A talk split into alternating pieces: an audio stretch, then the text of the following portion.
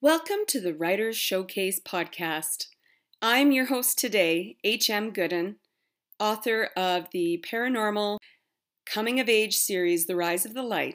This is an Authors on the Air Global Radio Network production.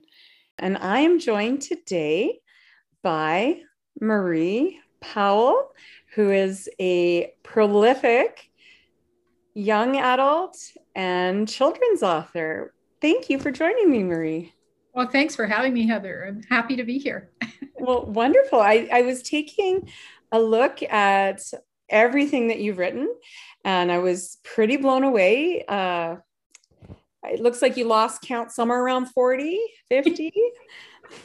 yes, that's right. Yeah, it's 44, I think, plus the two 44 children's books and then the two young adult books. Yeah. And I was totally obsessing over your covers there. Do you want to hold those up so we oh, can sure. take a beautiful? They are gorgeous. And these are your most sure. recent? This one is Spirit Sight. So mm-hmm. this is the first book of Last of the Gifted. And this one is the new one, newer one, I guess, uh, Water Sight. They're and just gorgeous. A theme going on with the sight and the eye in the middle. Yeah. Diamond. Yeah. And they are beautiful and they are set in the 1100s.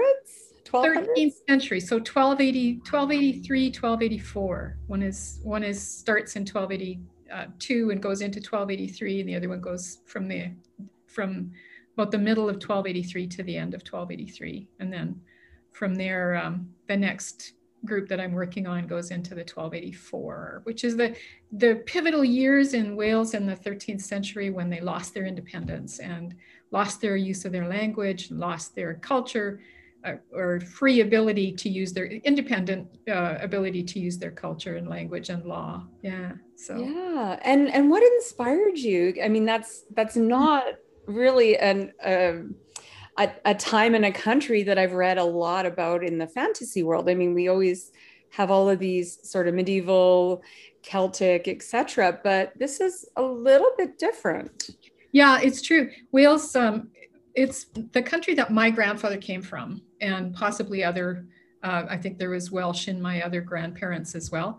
But um, but my grandfather, um, my dad's father, mm-hmm. was mm-hmm. actually a Welsh speaker from Wales, and he they i had when i was a kid i'm the youngest in my family and by the time i was born my grandparents were all dead. Mm-hmm. so i got a little obsessive about them because everybody always talked about you know these people that i had never met and could never meet because they were gone right? Yeah. So um, my grandfather was just i just kind of always wanted to know more about wales and my dad was the one that read to me at night and told me story, weird stories and stuff at night. So so that was you know uh, i just i guess started to quiz him about it. And then he also died young. So oh. I, um, I don't know. It just became a thing for me. I wanted to know more and more about the Welsh and Wales and so on. And it's not easy. Um, it isn't no. like there's, there's, a lot uh, Scotland and a lot about Ireland, you know, but not much about Wales itself. And people tend to think of it as a piece of England, but it wasn't always. It is. It yeah. has for you know 800 years, right?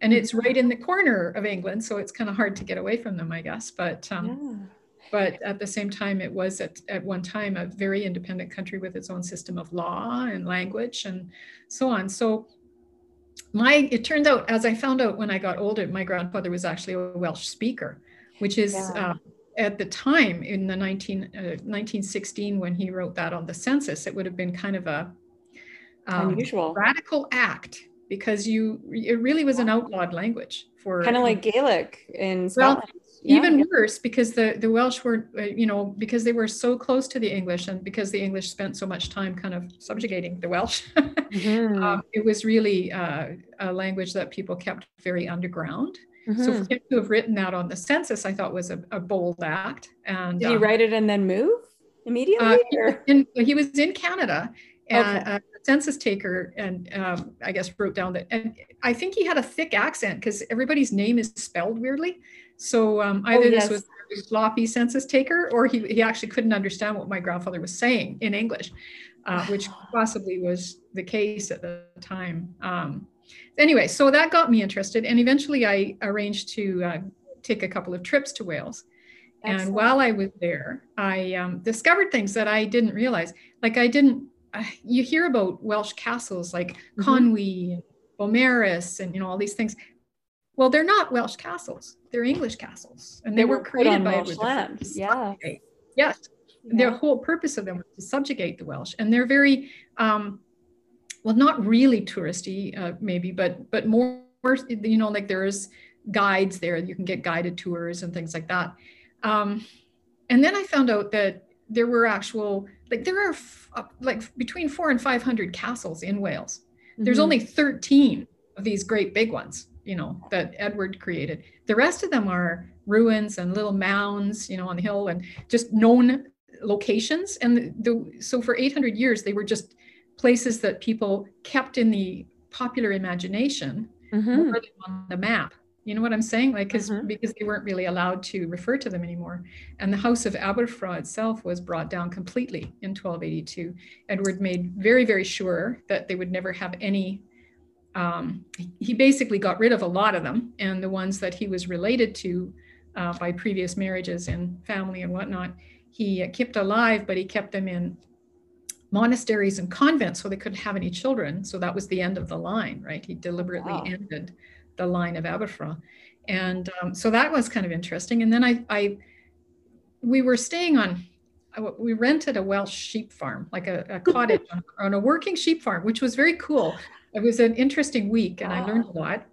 Um, and did you very, understand any of it? well, they speak, you know, I mean, he, the farmer spoke uh, very good English actually, and so wow. did his family. Although his kids were going to school in Welsh because it is Welsh. fascinating. Yeah, yeah, yeah. rights to their language back in the 1900s. So, or, ni- uh, pardon me, 1990s. Yeah. So, uh, you know, so that was really cool for us being there and mm. um, seeing, you know, how it was kind of like Quebec, where you have on the sign big Welsh letters, little tiny English letters. You know. Well, on, and on the, and I probably about 20 years ago, early 2000s. So yeah, I guess 20 years. My brother and I went uh, and we wanted to go to Snowdonia because like, yes. you know, it just, it's one of those like magical places. And as people that write magic, like you got to go there. And I was like, can we buy a vowel on some of these signs? I know, I know. it's like, how do you say that? You know, like Penguin. I'm like, it's yeah. the second time we went there, um, I actually went deliberately, uh, took a Welsh class, oh. which was really cool.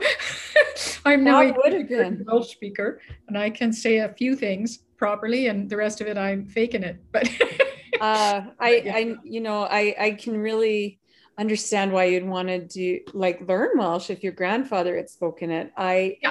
My grandmother refused to learn Gaelic, but both of her parents spoke it in the house growing up in rural Manitoba.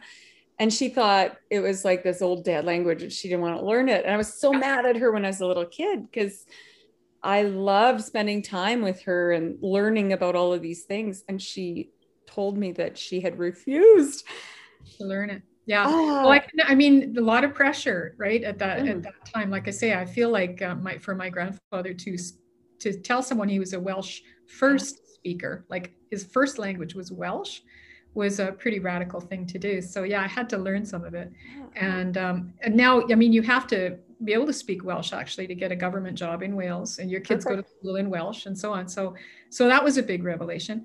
And we went because we were staying very near to a Welsh castle, Castle of the Welsh Princes, Dolwyddelan. We mm-hmm. decided we'd go there and see what that was like, and it was like radically different, right? Because there was nobody around anywhere um, it was completely wild. You know, uh, there were these signs, right, with guys falling off of rocks and things. Yes, and, I love those signs. it's like it's like enter at your own risk, right? I, I think that they should have those signs on everything.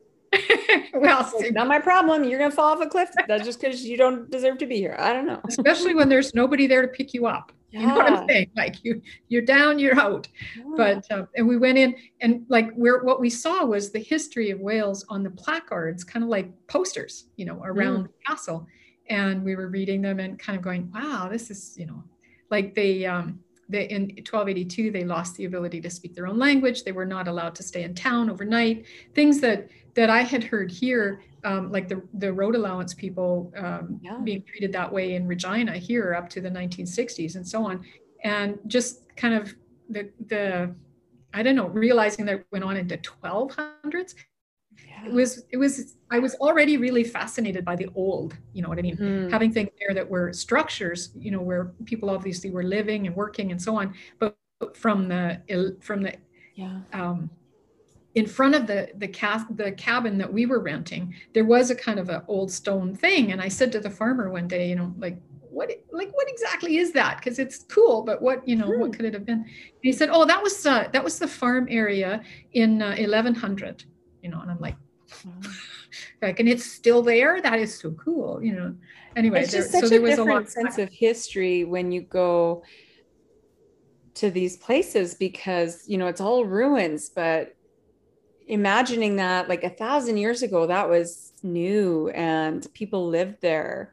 And it was so, a going concern like it was a little rural town you know like yeah. basically uh, these these areas where the welsh lived were very rural you know but there were maybe um, like all of the aspects of a town would have been kind of contained in within the llys or the royal court where they were living to, you know with a particular member of that Aberffraw family or whatever so it was i don't know it was just really a revelation you know in a way and yeah. thinking about that and I, it kind of caught my imagination we, we went up onto the wall walk in that castle and we were walking around looking at this lovely countryside mm-hmm. and just thinking you know what would it have been like to be here then and lose all that you know like what would it have been like to have that and then lose it and that that's where this story kind of began for me. And because I'm a fantasy writer, of course, my characters have magical abilities, right? you, I mean, but, I tried to write before magic and um, I just kept getting three chapters in, and then they had magic powers. I'm like, well, you can't sell this,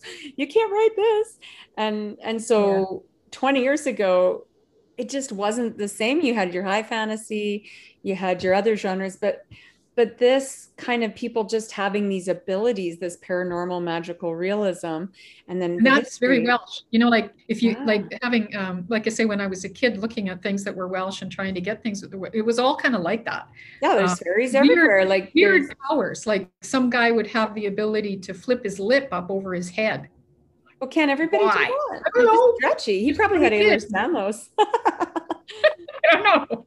And then another fellow, like if you happen to want to cross the stream and it was like, you know, torrential rains this spring, um, he just jumped down and drink the water for you so that you could go and get your horses. Oh, he sounds like Bom Tarar across the river. You know, he's just like, yeah, just you know, whatever. These useful. these people have people have powers and they used them and they needed and them. They, were, you know I mean? they so, were useful everyday so, uh, kind of powers. Tale, yeah yeah, you know, like powers that you need. Like, right? yeah. So my powers, my two, my two Welsh siblings, one of them can connect with animals and birds and control their minds and use them, and the other one can see the future in a drop of water, which is, you know, so, much in the myth, right? That is how how um, Morgan Le Fay apparently was able. Yeah, to so like scrying, but just so, in a raindrop instead of like in a pool of water. Exactly. Well, a pool with pool is even better. but you just get more. Yeah. Plus, um, I had a, a, friend who had studied in, or not a friend, but she was a, uh, a contact that I mm-hmm. made while I was doing my research. And she told me this great story about being a, um, a student in Wales and going out to the pub. And one of the Welsh students saying, eh, let's write an englyn by the time that like an englyn is a specific kind of poem with a specific meter and uh, Robertson Davies wrote them. Anyway, let's write an englyn by the time that raindrop gets to the bottom of the rain sill, uh, the, the windowsill, and then just boom, doing it, right? Out yeah. comes the poem, you know It's like, okay. well, and so when I think of the Welsh and like the history of the Welsh people, you do think of those like the bard and the storyteller and you know well and, and, actually all the warriors did. Mm-hmm. to be a welsh warrior you were sort of expected to be able to carry a tune and, and do a few poems at the end of the day. But if you wanted to be a bard you had to be able to do 24 different meters of poetry. And you know there was a it's theoretically at least according to one story mm, you know this hill behind me is um, Castell y Bere on Cader Idris, Cader Idris Mountain, and okay. um, it's the mountain of the giant, uh, seat of the giant Idris. And if you really wanted to be a bard, you were supposed to spend um, overnight on this mountain. And if you didn't go crazy, you either became a bard or you went crazy by morning. Either would be excellent option. yeah. I mean, just to say you did it.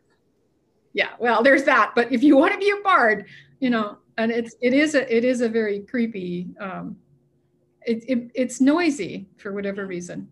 this mountain. So did you so, spend the night yeah. there?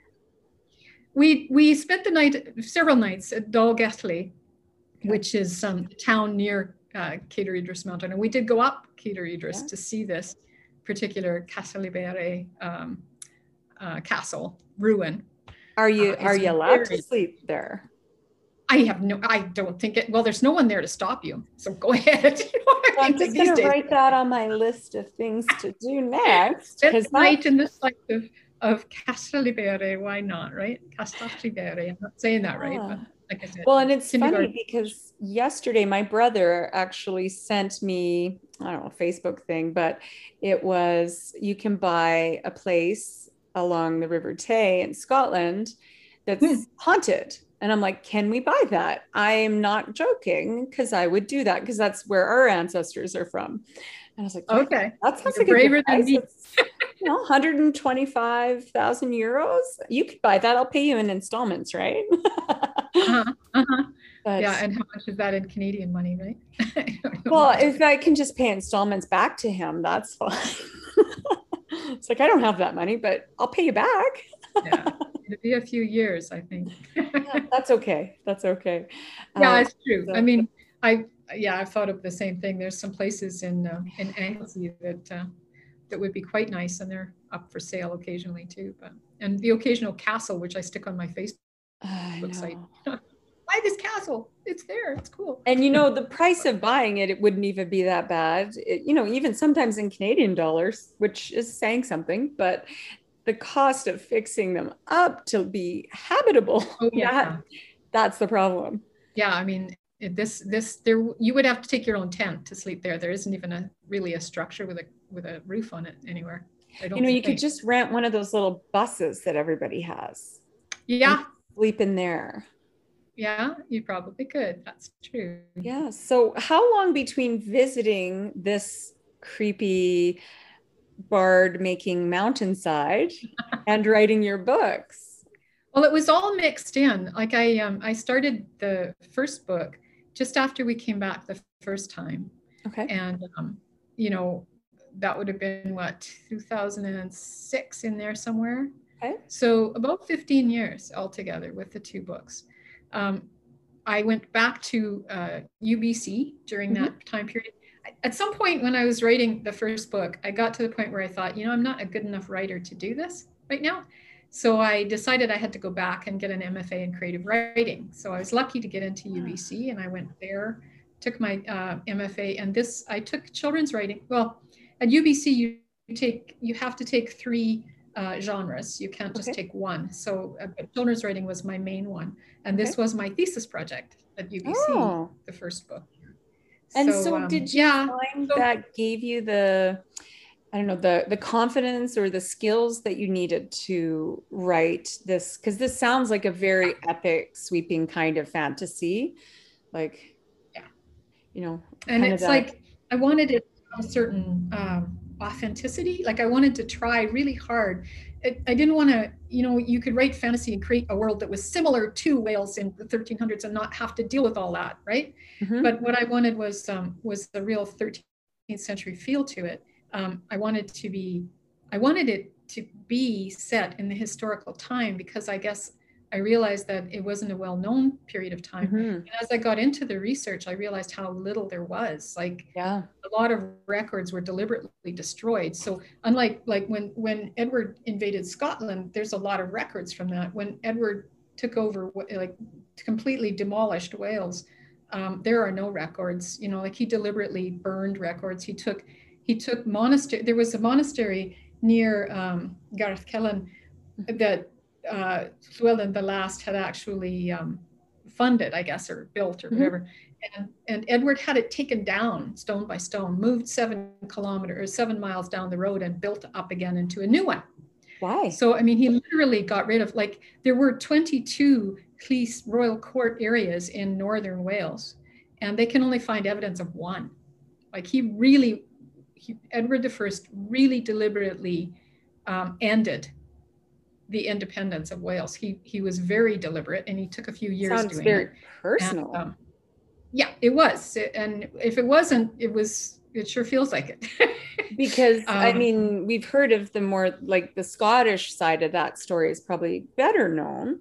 very well known. Yeah, yeah, and, and there are some records to prove it with, but there isn't much to say what he did or didn't do with the Welsh, and um, some of what he did, like, you know, we don't like to believe how bad it was, you know, kind of It thing. Like how yeah um, there were some let's just say he was honing his technique and that technique was used um, to subjugate a lot of other peoples Yeah. i think for Yeah, the next I would- 800 years because it proven to work on one of the fiercest and probably most independent groups of people because they held off the english for you know a couple of hundred years on the board right on the borderlands Mhm. um, you know, getting gaining territory, losing territory, but never giving up. Mhm. And uh, what what Edward the First did was um, dis, he he. I mean, his proclamation in 1283 was that he had exterminated the Welsh. yeah. It's like that, that's Wow. what he had his guys say out loud. You know what I mean? So I mean, it was it was pretty um, terminal. Yeah. And so I wanted that. I, I want I didn't want to write about something that was like that. I wanted to try and bring you know, as much You as I wanted to be there. Yeah, I wanted to really get the feel for what we had lost because there's a lot of, you know, there's a lot of writing from the 1100s Mhm. and the a bit from the 1200s, but there's not a lot from the later 1300s. Um, and this particular leader, Llewellyn the Last, who actually pulled, he's the only, first and only uh, Welsh leader who actually pulled all of the areas of Wales together for about the period of 15 years um, as a unified country. First time in its history, last time in its history. And um, very little known about him. You know, very little said about him. And what was said was in relation to Edward, like as an enemy of Edward, you know, never like who this guy really was on his own.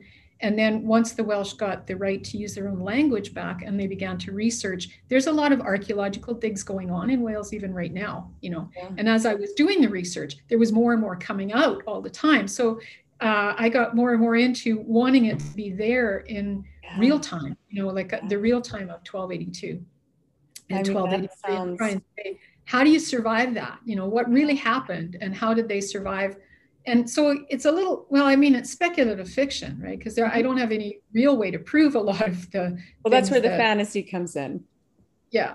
But also, I wanted, I wanted to play the fantasy off against what, what might have really been happening, you know, Yeah. so that, um, yeah, so that More It's not- historical magical realism. yeah it's not like they can win you know that's the problem when you're writing like i'm writing a war from the losing side And like, you know? how do you write something that, yeah it's Yeah, not it's not the traditional epic formula i guess and you you say. don't want it to be completely depressing, but if you want to stay true to the time, there Yeah. not a great way out, at least not for that way of life and the culture. but at the same but- time there is that resilience you know you can Yeah. point to 800 years later when they got the right to speak welsh again it was the welsh that was being spoken in the 1200s they were not it didn't change and grow and, and evolve the way gaelic did over time because they were still kind of using it you know in trade because it was In Welsh, it was hidden, very hidden. And so when it came back, it came back lock, stock, and barrel the way it was spoken in the 1200s, and then had to evolve from there. So there was that to play with as well. Whatever they, however they survived it, um, that's the story. You know what I mean? Like, how do you get? So the magic is getting through it, really. Yeah. Well, and you know, maybe that's why I always think of the Welsh as these people that have such an oral history. And it's because they didn't have the option of Mhm. having those written documents. And perhaps They that had, is I mean, they had written documents before. yeah, Yeah. But like from that period of time onward, the only way that they could keep their traditions and their history was to very carefully pass that on orally. Yeah, I think that's true. Even in studies, even in uh, scholarship in the 1900s, you get that feeling reading some of the old books that you get to a certain point and then you're not really allowed to talk about anymore. You know, like so they just skirt. Um, even uh, the big history of the, the sort of seminal, you know, history of Wales, which is called the History of Wales by John Davies um, he gets to 1282 and he says, yeah, you know, in about three paragraphs, something like, you know, there's a really a, not a lot of evidence here. A lot of it is contradictory. It can't tell you much. So I'm not going to tell you anything. So we're leaping ahead next chapter to the 1300s, Ooh. you know, and he just basically skirts 30 years of Welsh history because um, it's either too controversial to think about what might have happened Mm-hmm. And um, there's that, I get that flavor also from uh, Sharon K. Penman when she, in her historical notes, as she's writing The Brothers of Gwynedd, and uh, pardon me, the, um, her, her books about this time period and about yeah. Welland. Um, and she's saying, you know, there were things that she didn't deal with because she was afraid of being sued you know things like that. by so who? by i guess the english government. By the, well the the remaining english families that might have been involved or might not have been involved in you know so there was a lot of speculation right? I just find and, it so fascinating. I don't think it really matters which country you go to that even things from a thousand years ago are still so like hotly contested by the you know the winners versus the losers and i just i just always think it's quite fascinating that the people that are in that dominant spot are so sensitive about yeah. what happened it's like yeah. well you know if if it have huge histories you know like that's the yeah. thing we don't really have here either and even the welsh at that time like the welsh could um and llewellyn the last was known for mm-hmm. being able to trace his lineage back to troy because yeah. that's where they felt they had come from right was yeah. the um those who had escaped from the sack of troy uh, which is I, again it's something I didn't even know. You know, like I I assumed like the Greeks that Tro- the Trojans were done for once the Greeks were finished with them. Well, there's always survivors, right? That's well, I mean, my dad still says that you know we went to Scotland with William. I'm like, who? You know, 1066. I'm like, oh yeah. come on. And we weren't allowed to watch Braveheart because that wasn't how it happened. Like, so and yeah, I, mean, I mean, it's very personal. Like personal histories, right? It's all it, it's not personal histories, but it becomes it, it is, and it's funny because my dad was born in Canada, and so was his mother. I feel like his dad might have been born in Scotland, but I mean that was in the 1850s or 60s. And it's just like, how do you know what Braveheart? I mean, obviously, Braveheart is not factually correct, but the fact that people are still arguing with it. Such such a strong part of that personal mythology and that individual identity that I mean it's it's fascinating but it's also no wonder that it is so difficult to talk about. Yeah. Yeah. You know, so yeah and that's part of what i wanted to do too is kind of bring all this research out and uh, so there's a whole section in the back of the book of further mm. reading right because i think that's fascinating people to look you know look yeah. for yourself and see what what you can find because there's still so much there to find we think we know everything we think we know what they were like and we oh, no we're just scratching the surface plus they were very bilingual they were very you know, it was, yeah, it just all kinds of things that I hear people say about medieval times now. And I'm like, but that's not true. but, uh, but at the same time, it's like, you know, how do I know, right? I know where I would go though. If there was a, as soon as the time machine is invented, yeah. I know where I'm headed. You're going to figure out what actually happened from a safe distance. Probably, yeah. If there's somebody in a bubble, you know, like so I can watch without being killed myself. Good. Well, I I mean this this is so fascinating. I love history. Um, I one of my degrees is is a minor in history, and I I don't know much about Wales because, like you said, it's there's not much there from such a rich culture because yeah. it was deliberately suppressed. Yeah, and we have no idea how much they might have changed in that hundred years either. So, but that was, you know, like what I was trying to do, I guess, um, is show a little bit about what was lost. So, show a little bit of that culture before yeah. this happened, and then take it through the end and how they got through it. You know, and what I'm doing now is trying to see if I can figure out how the next year went because there were I know a lot about what Edward the First did, and I know there's I've been already reading through reading between the lines of what what's been said to try and figure out what the Welsh were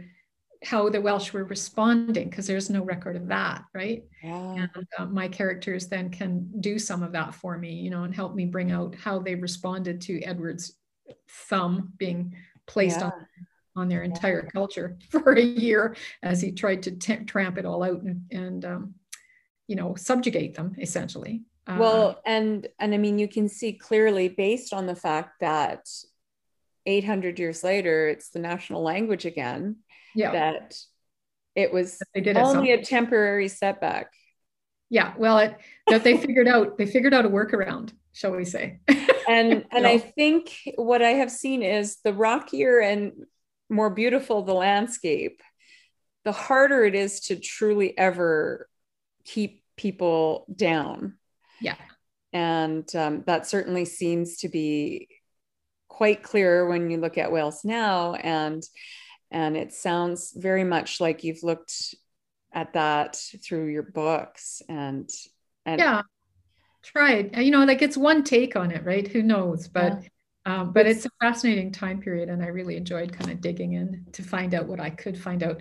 And I love the idea of all the gaps in a way because then I can fill them in in different ways, and that's where the magic comes in too. You know, it's helping me to fill in some of the gaps, right? figuratively and literally speaking. Literally, yeah. well, that's fantastic. And so, when is, are you doing another book in this series? You mentioned 1284 a few times, or is I started, you know, yeah, because I thought it was a trilogy initially, and now um, having gotten to the a lot of reaction now at the first two, people are saying, yeah, it feels kind of good though. It feels like you know, like you took you had an arc, and it's kind of and like I, the duology between the brother and so the I'm thinking of the duology.